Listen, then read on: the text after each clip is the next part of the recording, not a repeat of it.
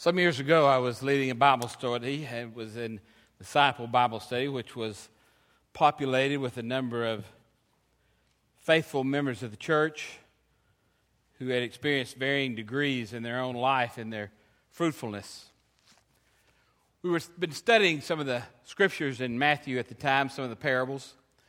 One of the parables was about a, a man who entrusted his goods to three different kinds of servants. And two of the three took what they had been given and invested it in the work in such a way that it bore fruit. And when the master returned, they was able to return to him, return to him what he had given them, plus what, their, what it had earned. One man, however, took his talent and was hid it in a field because he was so afraid that the master would be harsh in judging what he did.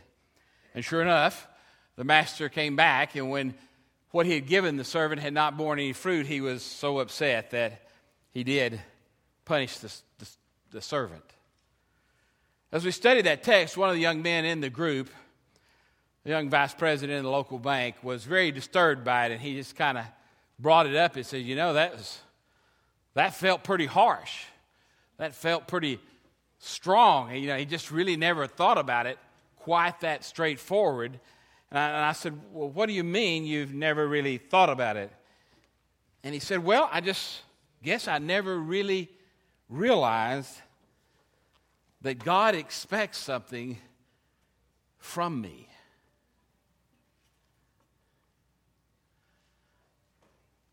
God expects something from me from my life. And so we, I was kind of shocked that he would be raised in the church and a part of the church for so long, and somehow it had escaped him that being a follower of Christ, being a disciple of Christ, was more than just accepting the gift of heaven and trying to be pretty good, but actually, the giver of the great gifts had expectations that his investment in his children would return something to the Lord. We would call that something, if we were thinking about it in more general terms, that's something that God is respecting fruit. Fruit that glorifies God and means something to the kingdom. So I think it's an appropriate question for any individual who is a follower of Christ and also any group of individuals to regularly ask themselves the question Am I bearing fruit? In your groups where you meet as triads and quads, in your Sunday school classes, in your choir rooms, in your youth meetings, in your children's Sunday school classes. It is appropriate for you to be discussing at varied times and in various ways your reply to that question Are you bearing fruit? Are we fruitful? Now, the Christian life in Scripture is often described in uh, metaphorical terms. It helps us grasp difficult theological concepts that Jesus is talking about. And I want to talk about that this morning. And I really want you to feel it that way as a discussion rather than as a sermon because the topic is heavy enough.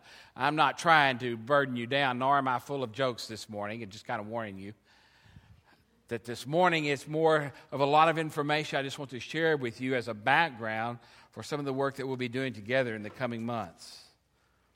Because you see, today's passage is, is uh, a part of Jesus' final, what is called his final, farewell discourses in the scriptures.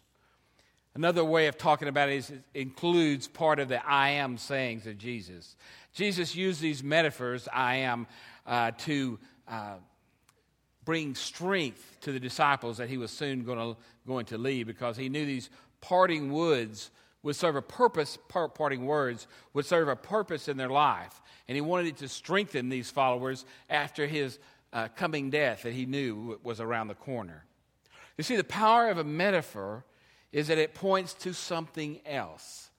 And Jesus used these metaphors to give them something to hang on to so that when he was gone and suddenly from their midst, that they would be able to hold on to these thoughts. Metaphors like bread and light door, shepherd, life, the way, the truth, and of course, from the passage that Shiv read this morning, the vine. They all point to relationships. The words in themselves and the metaphors have power in the way that they relate to the relationships we experience on this earth. Relationships we have with God, relationships we have with His Son, Jesus the Christ relationships that we have with the Holy Spirit, relationships that we have within the body of Christ, and yes, even the relationships, and I would say especially in the relationships that we have with the people who are not a part of the body of Christ. A metaphor. Jesus is the true vine. That's what he said. That's what you have read. Abide in the Father that's where Jesus did. He abided in the Father. And so as he prepared to leave, he said, Abide in me. It's not unlike what parents tell their, their youth when they've grown up and they're as young adults about to go off to college, right? What do we tell them to do when you go off to college? Live the way you were taught to live at home. And of course, that's what we all do, right? Right? Right? Pretty weak for y'all, pretty weak. That's not exactly what all the youth do when they leave, right? Uh, sometimes something comes over you as you get a little older. You get ready to go off to college, and your foremost thought is not live the way I've been living. Your foremost thought is free at last. Thank God Almighty, I'm free at last. Now, I get to decide when I go to bed and I don't. Now, I get to decide what I eat and you eat whenever, all hours of the night. I get to decide if I'm going to study or not. And that's true, at least to the grades come back to your parents. You get to decide so many things, and you don't always jump off at that part and remember to abide in the way of life that my parents taught me. It is, are you listening? It is the most important moment in your life. And you have every possibility and huge probability of turning and going the other way. The numbers are horrendous about young Christians who go off to school on their own for the first time, and the most important thing in their life is their freedom, not who they are and to whom they belong. It's where terrible things happen to them. And for many of them, it takes them years to recover. And some of them, they never recover at all. So, this abiding in me, Jesus said, I abide in the Father, and you have to abide in me because you are the branches of the tree. As he talks about this and makes this very stark and clear, in this metaphor of the vine dresser. It's kind of to us like a tree, maybe, perhaps more than a vine. We don't have a lot of vines around here, but the other day I happened to be driving across past a small vineyard, and the story of this passage just kind of leapt out at me as I was driving by. Because here was all these ugly, gnarly stumps in the ground with most of the vines trimmed back. They were young, it was a young vineyard, so the, the vines were trimmed back so that the root, the trunk, would continue to grow strong until it gets old enough and ready to bear the kind of branches that it needs to bear in order that it might uh, bear the fruit, the grapes that were to come.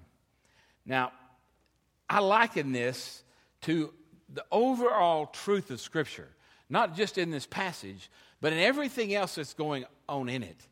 It is to point to relationships because this book is about relationship. It is only about relationship, quite frankly. Everything in it is for the purpose of relationships that we have to creation as well as to one another, and certainly to the Creator as well as to believers and others who are not. You see, belief begins at that point. If you understand the Christian life at its beginning, then again, let your mind flow just a little bit. Don't worry about the chapter and verse, but when Jesus was talking about the kingdom, what is one of the things he said? He said that the kingdom of God is like a, a mustard seed, right? A little tiny seed that when it's planted in the ground, it grows up and becomes a tree with branches all around, right? You remember that, that metaphor, that kingdom metaphor? And that is the way the Christian life happens as well. It is planted in a seed inside those who believe, and it begins to grow at the point when people begin to actually enter into voluntarily that relationship with their God through faith in Jesus Christ. We call that uh, justification, of course. It's when we accept the grace that God has offered to us, and our sins are forgiven, and we become a willing, active participant in the kingdom of God. We become a follower of Jesus, if you will. And it's at this point that the first fruit in our lives begins. We, we begin then to be not just this person, but rather this person who is actively involved in a relationship with God through Jesus. And we become like a tree. We become a growth product, if you will. We become a fruit of the work of our parents, perhaps our Sunday school teachers, perhaps friends. But once we've accepted Christ as our Savior, it is because someone has helped us with the watering of that seed until it took root and began to grow. And once that root begins to grow, it branches out like a tree. You see here a tree. And here's a tree that looks mighty beautiful, doesn't it? I mean, it's a tree with a trunk. You see the branches. By the way, the branches in this passage are us, it's the believers.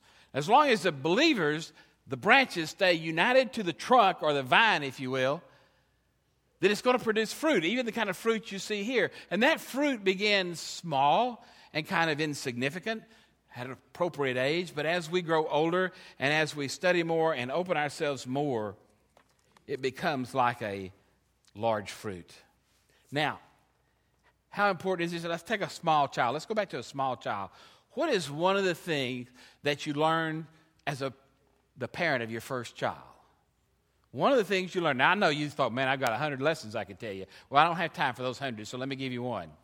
One of the things you learn is that when you start rewarding things that your child does when they're small, it oftentimes is so cute. And sometimes the things were rewarded when they were so small, it was so cute, or not so cute when they get older, right? If you're not saying yes, you don't have any children. You know what happens when a child is small and they do something that's so cute, like they reach up and they slap you, and you go, Oh, that's so cute, you know? And they go, Oh, you like this, huh? And they slap you again. And you say, You like that. And then three weeks later, they're older and stronger. It's not so funny anymore. You see, what happens is a child learns to please his parents. He loves to do exactly what makes them laugh and hug him and, and fuss over him. Any child, she loves to do that. She loves to please her father. She loves to glorify, if you will, the parents. And what parent does not love it when their child is cute, right? And it doesn't matter at whose expense because, after all, they're young. They're cute. My grandson, I had the privilege and the responsibility, they tell me, of keeping him yesterday when everybody else was busy but me and grandson. Okay, what do you do with a grandson when he's three and a half years old and you've got him all but most of the day and everybody's gone? You know, you're left to your devices. First of all, I had to get my normal orders. You know what those orders look like? My wife had to remind me, of course, about all the things I needed to do. And my daughter had to remind me about how hard it was to take him out in public because I had mentioned we were going to go run some errands. And, you know, they were both panicking. I said, you know, y'all can just go on. I'm good here. We've got it. We men can take care of it. Don't worry. They left. Yeah, that's what happened. So I knew he was, you know, so so about running the errands, and so I did what any well meaning man does when he's taking one of his grandchildren somewhere. He's worried if they'll be restless. I said, When we're going, while we're out, we'll get you a, yeah, toy. I said the word. We're going to get you a toy. We are? Yeah, yeah. So we left the house. I had about three errands I was going to do before I went to the toy store. Yeah, you've had children, right? Is that the toy store? No, no, that's not it yet. 20 seconds later, is that the toy store? No, no, that's not it. I was going to go over here. Toy store first. Let's go to the toy store first. By now, I knew I was in trouble. I knew I was going to have to go to the toy store first. You know what's going to happen after he goes to the toy store? First of all, he's going to take forever to pick out a toy. Forever. How can a three and a half year old have that many ideas? He picked at everything he, and he said, Lift me, lift me, because he wanted to see the toy on the top shelf. He's getting heavy, by the way. Over and over. I went to Toys R Us. What a fool I was. I should have gone to the drugstore where they had three toys. No, I went to Toys R Us. I mean, you know, it's my grandson. This is our day. We went to Toys R Us. back and forth, up and down every hour. What does he do? What does he do? What does that do? What does this do? I heard that question a hundred times. Finally, I said, You better find something that does something because I'm leaving. find a toy. I wanted to please him, and look what I got myself into. Now, I want to ask you a question Are you that eager to please your Lord? I was so eager to please him. He was so eager to please me. And then when he got the toy, all he could think about was going home and opening it so we could play with it. He could hardly wait. Me? I could hardly wait until everybody saw what a good toy Papa could buy Miller. Because I bought him a big old toy. Of course, my wife was not real happy with that. They had spent the whole day getting rid of about half his toys without his knowing it while I kept him. and like good mothers who had a room full of toys and they're making room for a second child, they got rid of a lot of the toys, especially the big stuff that took up all the room. And what do I do? I come back in with a big thing. And she said, How big is the toy? And I said, Oh, pretty big. But it made him so happy. And that made me so happy. And I really didn't care if mama or wife liked it or not. Don't tell my wife, she's in the building. but the reality is, when we're young and we're so eager to please, that is the essence of being a Christian. We need to love to bear fruit because that pleases our God. You must abide in the vine so that you will bear fruit. The scripture says in John that that brings glory to the Father. Glory to the Father. Fruitfulness is not something we might accomplish. Fruitfulness is at the very heart of what it means to be a follower of Christ. Now, there are a lot of church members, and they're mostly fans. They're not really followers. Just like the book says, you can buy at the store, any Christian bookstore. Fans love to cheer on the winning team. Followers support the winning team. And I don't know if that's in the book or not, but if it's not, it should have been.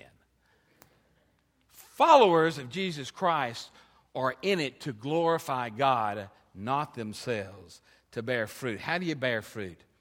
First of all, when you are that fruit attached to those branches up there, as long as you abide and stay attached to those branches, amazing things happen.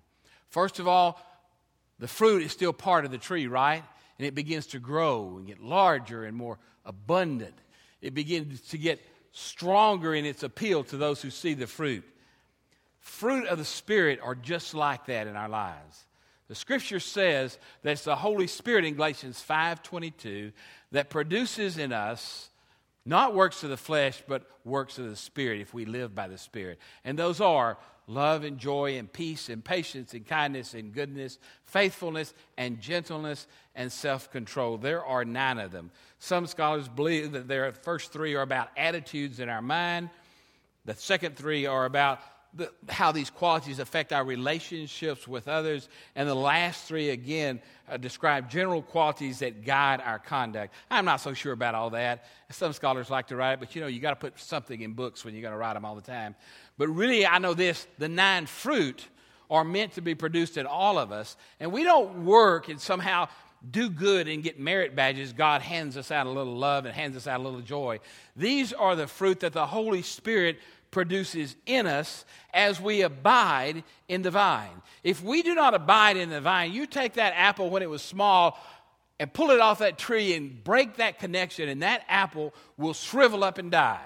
And when you go off to college, if you pull yourself away from the vine that is the church of Jesus Christ, your faith is going to shrivel up and die, or it's going to get so personalized that it's just you and Jesus on the road to happiness, and that's a bunch of baloney.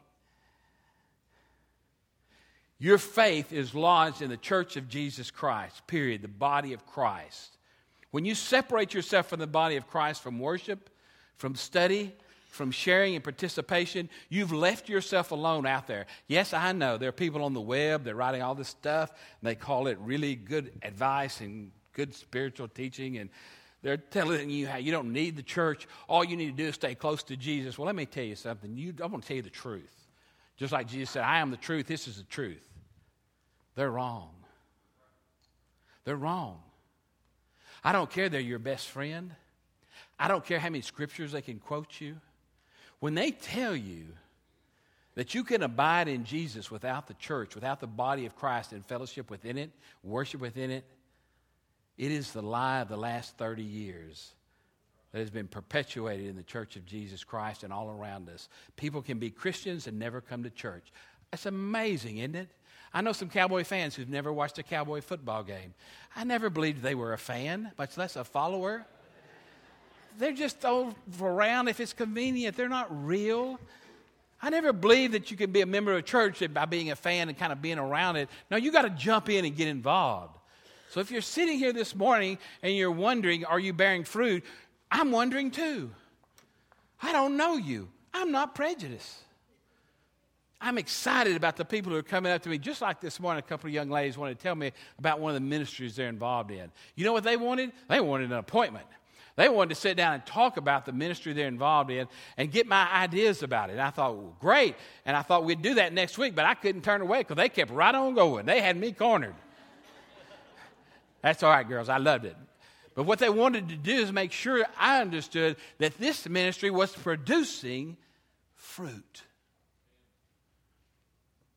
10 new believers from that one ministry alone who would probably never have heard the gospel had they not been a part of this ministry through this church. I'm hearing exciting things about ministry in Cambodia and how many people are being touched over there, how many people have found Christ, how many churches are being built where we can remain abiding in the vine. Now, it's good to have this fruit within us. I know when I'm feeling loving, don't you? And I do take a report card of myself regularly. Am I more loving now than I was three years ago? Am I more joyful than I was a, a year ago? Am I at peace with my world and with my life?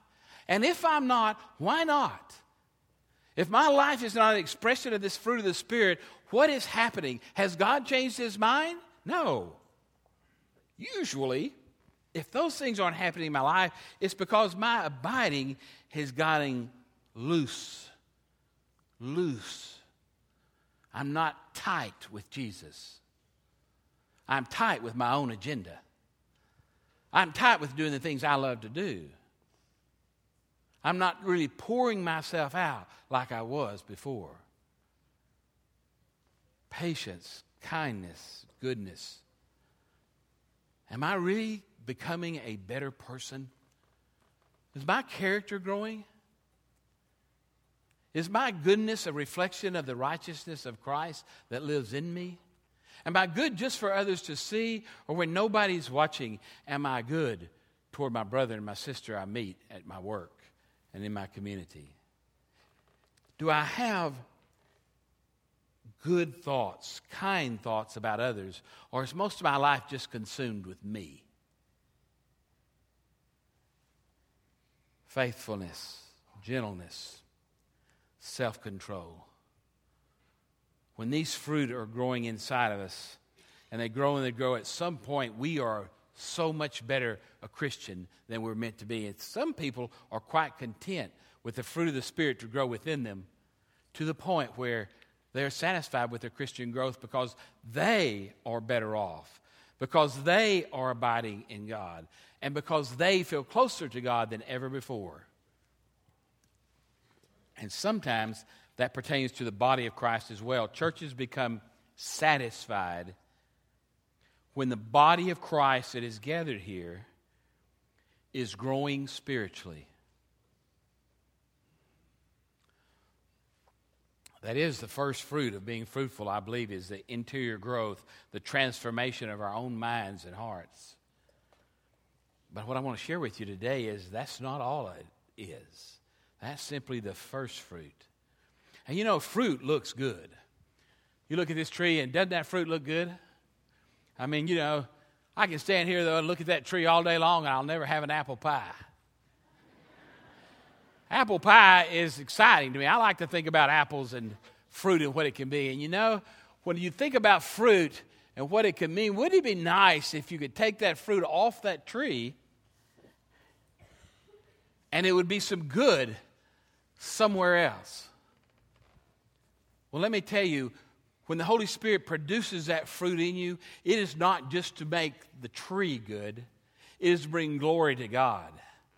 And when that fruit that's inside you begins to affect the way that you live your life outside your body, the fruit comes out of you and into the world, then that fruit brings glory to God in a second way that is even stronger, if you will, than the first way.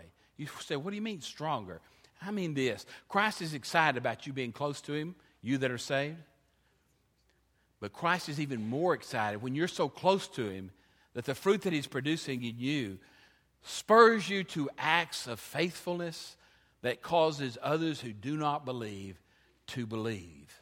Are you bearing fruit? When is the last time that someone came to church, came to Christ, came to a deeper place in their life because of you, because of your witness, because of your word. Because you see, the second fruit of the tree is after we've grown strong, is to become a witness for Jesus Christ. Now, I want you to be careful with that word witness. This second fruit, when it's shared, really does glorify God. It continues the harvest. If you take this fruit and plant it, it becomes another tree. And from that tree become many more fruit. It's just like in CCA. Attendance is down a little bit this so far this year. So you say, well, what's wrong? Well, I don't know exactly what's wrong. I hadn't been here long enough to know what's wrong, but I can tell you this. Any organization that is beginning to struggle with attendance is a struggle because it's not reproducing itself.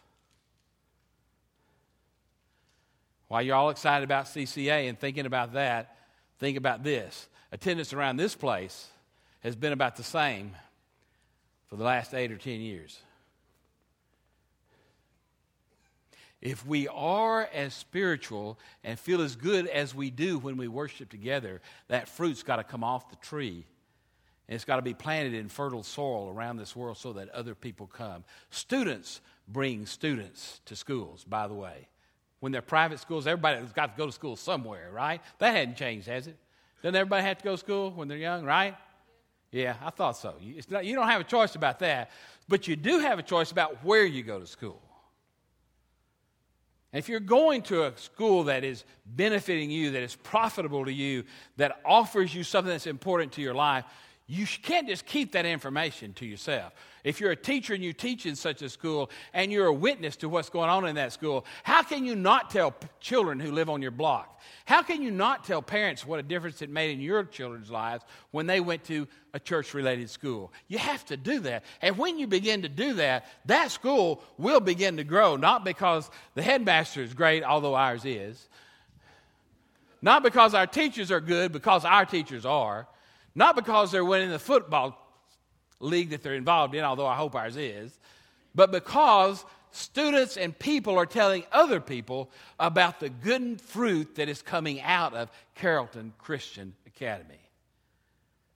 That is no different than the fruit we're looking to bear in First United Methodist Church, Frisco. I used to be in Frisco. They're still bearing some fruit over there.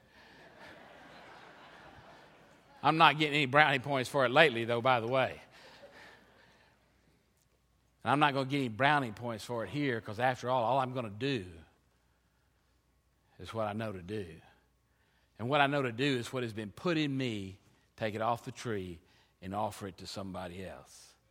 And in the world we live in today, this church has got to grow when we begin to witness about the exciting things here that are going on in our lives and the lives of other people in a winsome way then we will experience not just the first fruit of inner fruitfulness, but the secondary fruit of helping others find Christ. It's not through there. There's a third kind of fruit the scriptures tell us about, and then I'm through. You see, in Matthew 28, another passage of scripture about fruitfulness, as Jesus was departing there, according to that gospel writer, he said, Go you into all the world, making disciples of all nations, baptizing them in the name of the Father and of the Son and of the Holy Spirit, making them Christians, right? Bearing fruit. And then he said, teaching them all that I have commanded, so that they might grow in wisdom and in knowledge. To me, that is the third fruit that comes from the seed that is planted when it's abiding in the vine.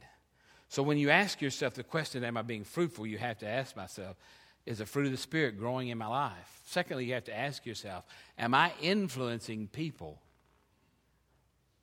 in a positive way to come into a new and a more intimate relationship with Jesus Christ? Whether it's just their first beginning, whether it's a recommitment, or whether it's finding a church home. Many people are lost right now in this country where Jesus is so popular. You know why they're lost? You do know, right? Turn to your neighbor and tell them, because I need some water. Go ahead and turn to your neighbor. Why are they lost now? And hurry up, because we're about through when y'all get through here. Why are people lost today?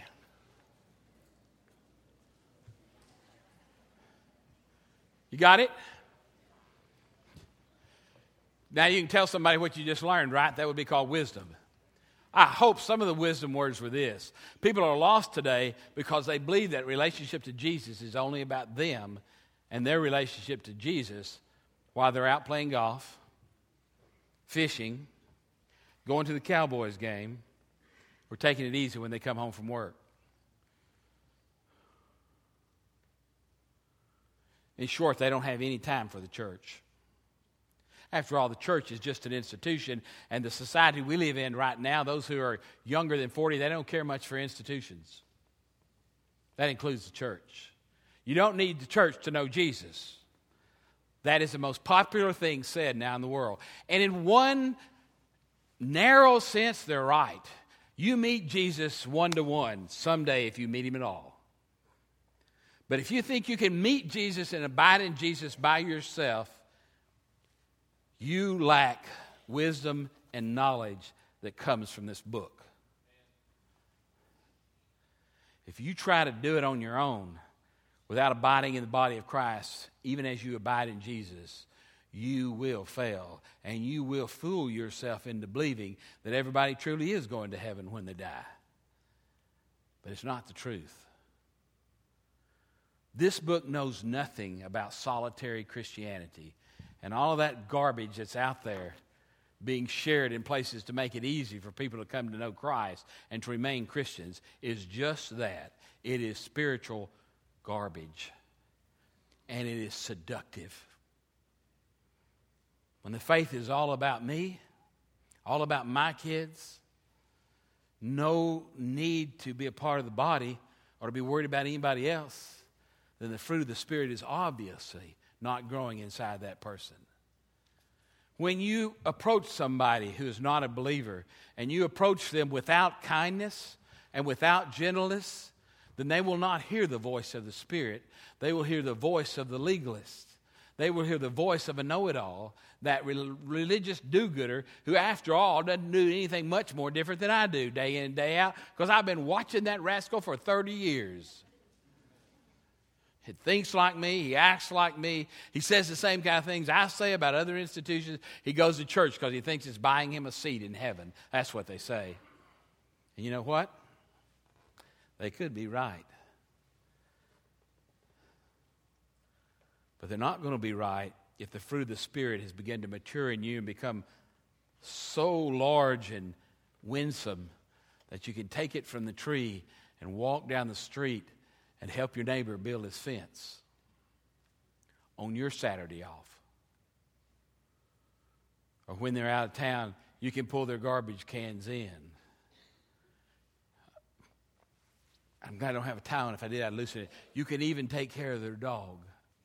Oh, well, that'll save them a lot of money, right? Sorry if you're a vet in here.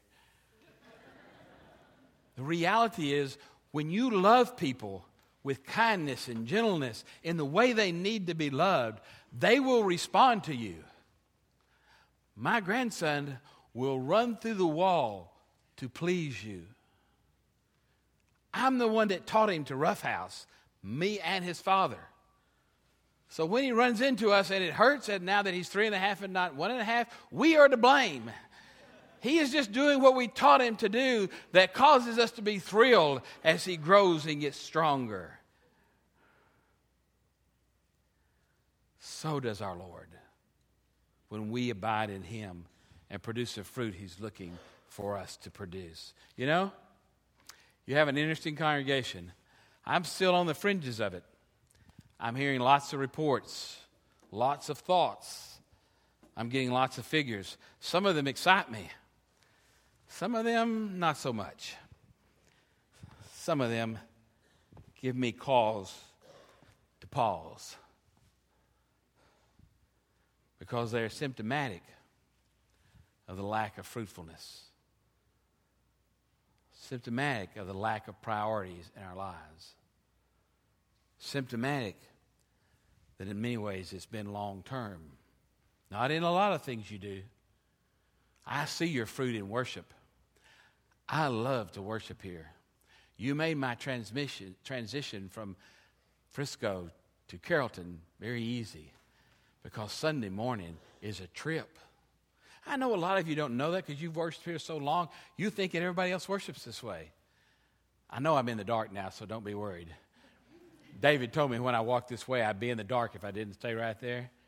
But I like kind of being in the dark. I like kind of sneaking up on the dark side of people when they don't know it. And in my own gentle way, I work Jesus into the conversation. Not a full frontal assault, that wins very few. But just a gentle, loving, caring, listening ear sharing time with somebody who doesn't know anything about Jesus. Sometimes it's without any words at all about Jesus. Does it matter? Yesterday, my son in law, who used to not call himself a Christian in that 30 to 40 year old group, spent all day long at a training session to do ministry in prison. And he is so excited about that opportunity. Ten years ago, he wasn't even excited about Jesus. He was afraid of the church. But the loving witness of his family that became new to him has enveloped his life, and he has received it without many words for a long time until he was all ready to grow his own tree produce his own fruit and make a difference in his world. One person who will affect many others. We have to start that ministry afresh. How are we going to do it? Well, I can't tell you all those answers today because then you'd just send me away and you wouldn't want to pay me. and I'm not retired yet, so little by little, you'll see those ideas that I believe are important about how the church needs to operate. It means the same things you're already doing, but with slight shifts, slight differences in their attention. Beginning the second Sunday in September, I began a sermon series on how to witness or share the story in today's world that I believe can change the world around you as well as change your own world. Until then, I just have a question for you. Where are you bearing fruit in your life? And where are you not? Let's pray. Holy and gracious God, you are the giver of all fruit. We thank you for it, and we thank you for this time in worship in your presence and for the blessing of your Spirit. Now, as we close out this morning's worship and we prepare to sing our closing song, Lord, if there's someone here, anyone who does not know you as Savior, but has received enough seed and enough water and fertilizer that now they are ready to be a small tree planted in the kingdom of God. We hope that they will respond so that the fruitfulness journey that you have planned for them can begin even today. If there's someone here, Lord, who does know you, but has found themselves away from your church, away from your body of Christ, not really abiding in you, just claiming you without that intimacy, we pray that they will feel your touch this morning. That they will feel how badly we here at this church would like to join together with them and be the body of Christ together. If they're here, Lord, nudge them to respond as we stand and sing in your presence. For it's in Christ's name we pray. Amen.